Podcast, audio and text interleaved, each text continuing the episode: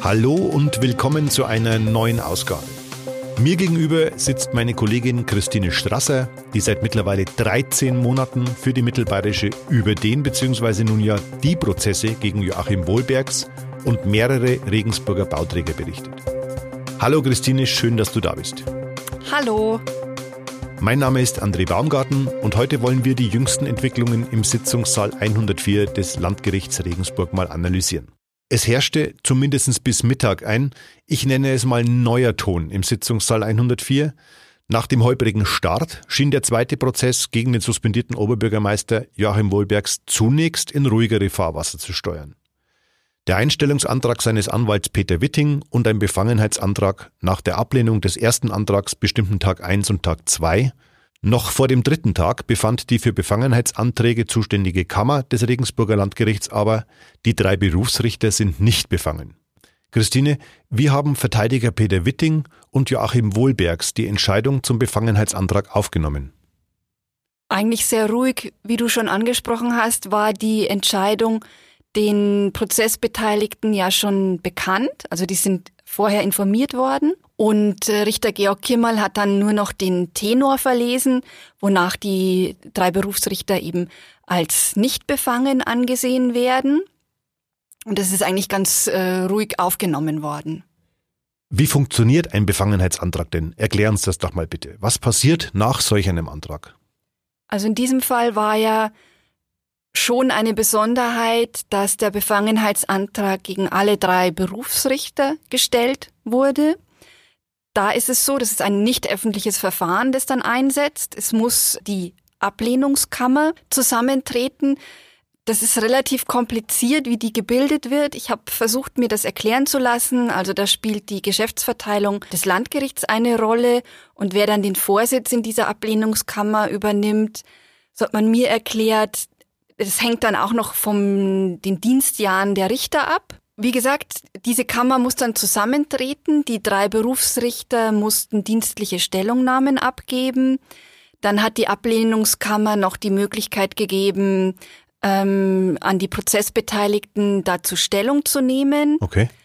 Das ist wohl auch passiert. Ähm, meines Wissens hat etwa die Staatsanwaltschaft sich dazu auch positioniert. Ob Peter Witting sich nochmal weiter jenseits von seinem Antrag dazu ähm, verhalten hat, weiß ich jetzt gar nicht. Aber dieses Verfahren findet ja eh nicht öffentlich statt, wie mhm. ich gesagt habe, soll möglichst schnell stattfinden, mhm. damit man weiß, wie geht's in dem Prozess weiter.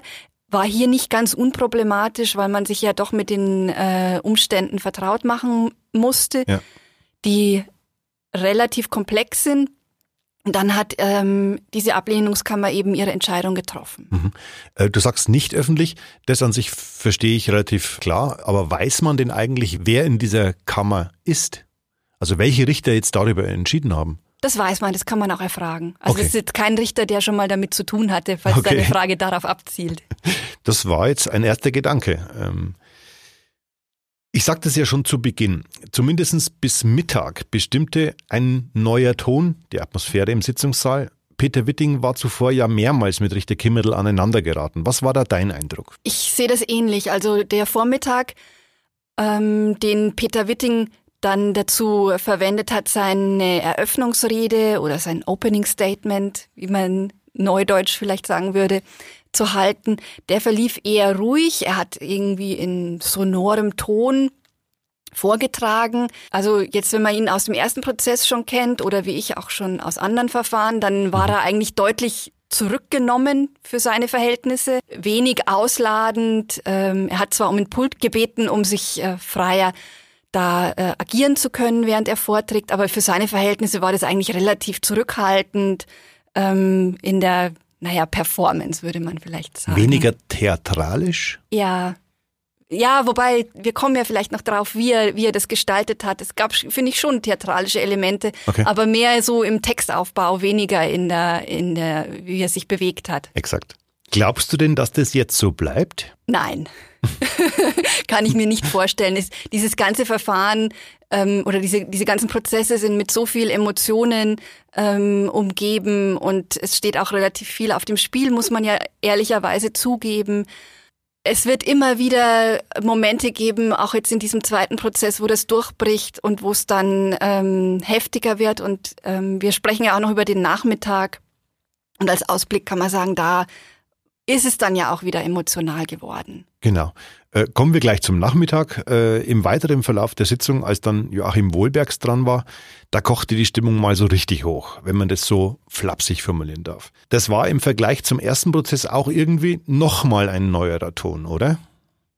Ja, finde ich schon, weil wir es jetzt mit zwei Vertretern der Staatsanwaltschaft zu tun haben, die nicht einfach schweigend dasitzen und nur ganz selten dann mal eine Anmerkung machen, sondern ähm, Jürgen Kastenmeier und Wolfgang Voigt sind dann schon so gestrickt, jetzt nach den ersten Eindrücken, die man ähm, nach jetzt drei Prozesstagen hat, dass sie da Kontra geben, mhm. dass sie sich einschalten, dass sie sich zur Wehr setzen. Und sie sagen ja auch ganz offensiv, sie nehmen das nicht mehr hin, dass die Staatsanwaltschaft sich solche Verunglimpfungen, wie, wie sie es finden, im ersten Prozess ähm, anhören muss. Das hieß es im ersten Prozess aber auch schon mal. Da saß ja dann äh, sozusagen ein zusätzlicher Vertreter im Gericht. So wirklich verändert hatte der damals aber nichts. Liegt in den Persönlichkeiten der beiden Staatsanwälte begründet, vermutlich.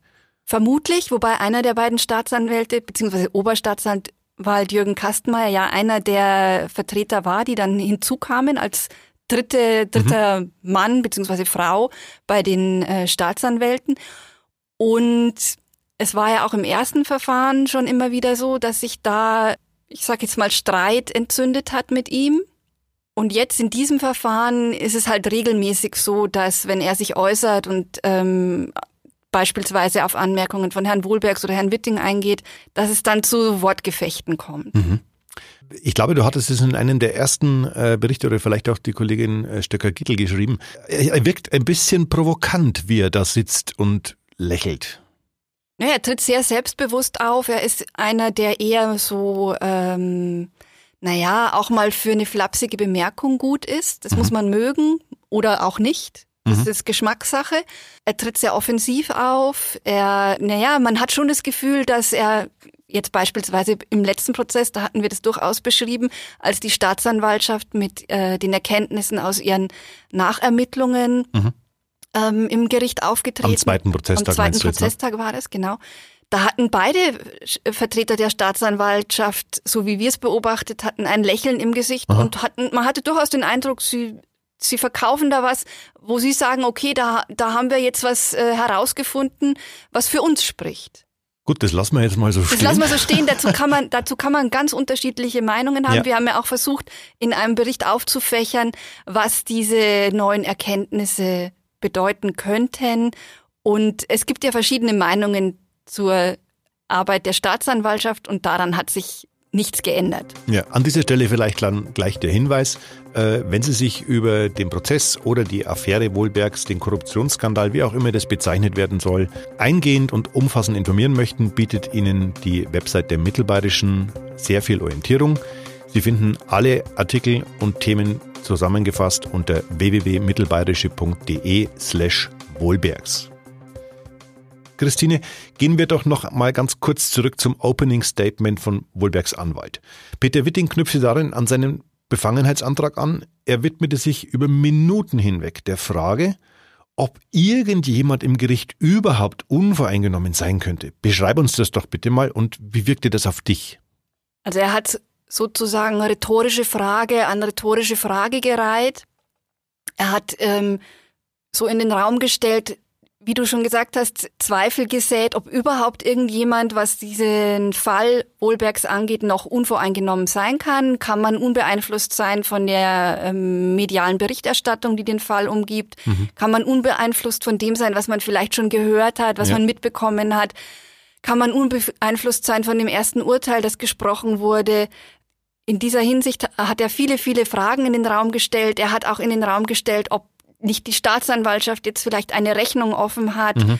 ob sie jetzt nicht beweisen will, dass an den dass diese langen Ermittlungen gerechtfertigt waren und jetzt ein in ihren Augen besseres Ergebnis, damit meint er wohl eine härtere Verurteilung. Eine Rechtfertigung auch für ja. dieses äh, für dieses Vorgehen. Genau, ob sie das sucht, dann, ob man ernst, also er hat es auch schon angesprochen, später hat es äh, Joachim Wohlbecks aufgegriffen, ob man vielleicht einem Oberstaatsanwalt wie äh, Jürgen Kastenmeier ähm, ob man da nicht vielleicht davon ausgehen müsse, dass der, nachdem er im ersten Prozess als Obergschaftler bezeichnet worden ist und es auch nicht als Beleidigung gewertet wurde, dass der vielleicht hier noch ähm, sowas wie eine Rechnung begleichen will. Mhm. Ähm, also er hat Frage an Frage gereiht, um dann irgendwann das fand ich dann schon sehr bezeichnend, weil es ist eine rhetorische Frage um rhetorische Frage er, er hat diese die Laienrichter vor allen Dingen relativ direkt angesprochen. Äh, ja. Das ist mir aufgefallen. Ja. Äh, was glaubst du, ist das, äh, also hat er sich da eine Reaktion erwartet oder war das einfach nur diese, so, so ein rhetorisches Stück, das er uns da gezeigt hat? Ja, das war eben, was wir schon angesprochen hatten, der theatralische Aufbau seines Textes. Ich kann mir nicht vorstellen, dass er ernsthaft erwartet hat, dass er da von der Richterbank eine Antwort bekommt. Das wäre mhm. auch absolut unüblich. Okay. Richter Kimmel hat sich am Ende des Vortrags kurz geäußert und hat selbst damit eingeleitet, dass das eigentlich nicht Usus ist oder, ja. oder üblich ist, dass er jetzt dann da noch irgendwie Stellung nimmt. Aber er hat eben kurz klargestellt, dass dieser Befangenheitsantrag eben ungerechtfertigt war, um es kurz vorwegzunehmen. Mhm. Es stimmt, ähm, Peter Witting hat die Laienrichter angesprochen, weil er da, so wie er das also so wie ich ihn verstanden habe, die Sorge hat, dass die sich irgendwie äh, von etwas beeinflussen lassen. Mhm. Ist ein im Moment großes Thema, inwieweit die Schöffen ähm, tatsächlich unabhängig äh, sich da ein Bild machen. Wollte ich ja sagen, da gibt's ja äh, wohl äh, Indizien darauf, dass ein Schöffe aus dem Erstprozess äh, wohl im Wahlverein von Joachim Wohlbergs ist. Aber das ist ein anderes Thema. Das ist ein anderes Thema. Ich kann auch nicht, nicht viel dazu sagen. Ich habe mit dem Chef nie gesprochen. Ich kann nur sagen, dass ich die Erfahrung gemacht habe im ersten Prozess, allein wenn ich morgens ähm, zur Verhandlung kam. Ich bin jetzt jemand, ich grüße mhm. die Leute morgens, wenn ich sie sehe. Und allein da haben die Leute schon verschreckt reagiert, so nach dem Motto, oh Gott, die Journalistin spricht mich an, ich könnte mich jetzt da irgendwie seltsam äußern und dann landet es in dem Bericht. Das ist meine Erfahrung mit den Schöffen. Also ich denke nicht, dass Peter Witting wirklich damit gerechnet hat, dass er eine Antwort bekommt. Er hat dann einmal eine bekommen und zwar eben direkt von Oberstaatsanwalt Kastenmeier, der dann prompt auf diese rhetorische Frage, ob man denn jetzt nicht annehmen müsste, dass äh, mhm. er, also Kastenmeier, da noch irgendwas ausgleichen wolle in diesem Prozess, ähm, hat er so geantwortet, nee, da müsse sich der Anwalt keine Sorgen machen. Und dann fand ich die Antwort von Witting eben auch ganz interessant. Ähm, ja, er wollte das jetzt auch nicht behaupten oder er wollte damit nichts sagen. Er wollte es einfach nur mal ansprechen. Und darum ging es einfach, dass er diese, diese Zweifel anspricht, ja. diese Besorgnis, ohne das jetzt wieder in den Befangenheitsantrag zu packen. Verstehe. Du hast es vorhin auch schon mal angesprochen. Später sagte Peter Witting einen Satz, den, glaube ich, auch schon öfters bemüht hat. Ich zitiere wieder. Korruption ist nicht gleich Korruption. Was genau meint er denn damit? Also es ist so, man kennt es schon aus deiner Eröffnungsrede im ersten Prozess und auch aus seinem Plädoyer damals, dass er gern Vergleiche bemüht. Jetzt in diesem Fall ging es um den gerade in Ingolstadt zu Ende gegangenen Korruptionsprozess gegen den ehemaligen Oberbürgermeister mhm. dort. Da gab es eine Verurteilung, zwei Jahre auf Bewährung. Und Peter Witting wollte eben den Unterschied herausarbeiten, der aus seiner Sicht besteht. Denn der ähm, Ex-OB von Ingolstadt ist laut Urteil eben überführt worden, weil er unter anderem Studentenwohnungen zu einem Sonderpreis mhm. von einem Bauträger ja. abgekauft, verkauft bekommen hat. Und Peter Witting sieht da eben einen Unterschied zu den Vorwürfen, die gegen Wohlbergs erhoben werden. Bei ihm geht es um Parteispenden, die er als OB-Kandidat für die SPD gesammelt hat. Und ähm, was er eben wohl herausarbeiten wollte, ist, dass er dann keine persönlichen Vorteile angenommen habe. Efi Reiter begrüßt in unserem Podcast Hörsport regelmäßig Sportler aus der Region und entdeckt ihre einzigartigen Geschichten. Dieses und viele weitere Podcast-Angebote finden Sie auf mittelbayerische.de slash podcast. Es fiel von Wohlbergs Verteidiger auch das Wort Kriegserklärung. Ja. Dass die Staatsanwaltschaft oder das Gericht plötzlich auch wieder Untreue ins Spiel gebracht haben, passt für den Verteidiger zum Vorgehen, zur, ich zitiere es wieder, der Methode der Staatsanwaltschaft. Was hat Witting damit gemeint? Also seiner ähm, Auffassung nach wurde da ein Vorwurf nachgeschoben. Ich habe diesen ganzen Ausführungen nicht komplett folgen können, weil es ist für einen Außenstehenden dann oft auch irgendwie nicht mehr nachvollziehbar, ähm, auf was er sich immer dann genau bezieht. Und dieser Streit gärt offensichtlich schon länger, aber es ist wohl so, dass die frühere Sachbearbeiterin der Staatsanwaltschaft, er nennt ihren Namen nie, aber er meint Christine Ernstberger, mhm die jetzt wieder auf die Seite des Gerichts gewechselt hat. In der Justiz ist es ja immer wieder ähm, in so Justizkarrieren nicht unüblich, dass man von der Staatsanwaltschaft äh, auf einen Richterposten äh, wechselt. Das hat er auch kritisiert. Das hat er auch kritisiert, in, nicht nur in Bezug auf Ernstberger, ja. sondern ähm, im Allgemeinen. Im Allgemeinen. Kann man vielleicht auch, aber das führt jetzt, glaube ich, zu weit, wenn wir da weiter einsteigen. Sie hat jedenfalls kurz bevor sie bei der Staatsanwaltschaft aufgehört hat, wohl noch eine Anmerkung geschrieben, dass ähm, im Hinblick auf Wohlbergs auch der Vorwurf der Untreue in Betracht käme. Mhm. Zum Hintergrund, da geht es um die möglichen Strafzahlungen, die die SPD leisten muss aufgrund der Verstöße ähm, gegen das Parteiengesetz, die bei den Spenden festgestellt wurden. Mhm. Ähm, und im Umkehrschluss, wenn die SPD diese Strafzahlungen leisten muss, könnte es eben sein, dass man sagt, ähm, Wohlbergs hat da Gelder veruntreut. Das ist der Vorwurf. Okay. Wobei äh, Richter Kimmel, weil es auch eine Rolle gespielt hat, jetzt drehen wir wieder den ganz großen Bogen ähm, bei, dem, bei der Beurteilung des Oberlandesgerichts, was die Eröffnung des zweiten Verfahrens angeht, hat es wohl auch eine Rolle gespielt, dieser Untreuevorwurf. Okay. Und weil eine Verurteilung möglich erscheint, hat Richter Kimmel diesen Hinweis eingangs des Prozesses verlesen und unter anderem auch deshalb hatte, also das hatte Peter Witting dann in seinem Befangenheitsantrag kritisiert, dass dieser Hinweis verlesen mhm. wurde. Und das war auch ein zweiter Teil, den er äh, äh, nach äh, Wittings Opening Statement richtig gestellt hat, dass das ein völlig normales Prozedere wäre ja. und in der Strafprozessordnung ja auch genauso vorgesehen er ist. Er muss es machen. Er muss es tun, genau. Ja. Gut, im zweiten Teil des dritten Verhandlungstages ging es dann richtig hoch her. Kann man so sagen, ja. Vielleicht ist es da ja gar nicht so schlecht, dass der Prozess nun erst am 7. November fortgesetzt wird. Ja, man hat jetzt jedenfalls wieder fast zwei Wochen oder um die zwei Wochen Zeit, um wieder ein bisschen runterzukommen, was vielleicht nicht schadet.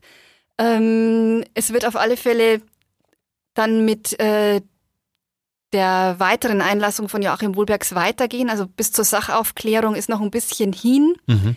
Insofern muss man jetzt mal sehen, ob die Emotionen ähm, natürlich ist äh, natürlich ist äh, das voller Gefühle, wenn ähm, Joachim Wohlbergs da vorträgt und äh, erzählt, was aus seiner Sicht da ähm, ihm alles widerfahren ist. Klar. Auf, in der Hinsicht habe ich auch ähm, Verständnis. Es geht auch nicht darum, dass er keine Emotionen zeigen darf oder keine Kritik üben kann, aber der Richter hat auch wieder angesprochen, es geht halt um den Ton.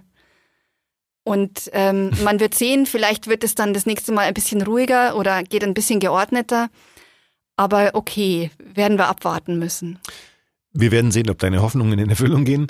Äh, Richter Georg Kimmel hatte ja eine neue Reihenfolge der Sachverhalte angekündigt. Mhm. Das passt dann zur fast schon obligatorischen Frage zum Schluss.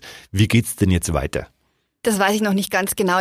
Es stimmt, Richter Kimmel hat schon angedeutet, dass man ähm, nochmal umdreht, mit welchem Komplex man jetzt dann, wenn endlich mal die Beweisaufnahme starten kann, du merkst schon, wie flehentlich ich ähm, das formuliere, ja. ähm, dass man dann mit dem Komplex Lago A3, also den Vorwürfen auch rund um die Gebrüder Schmack, beginnt.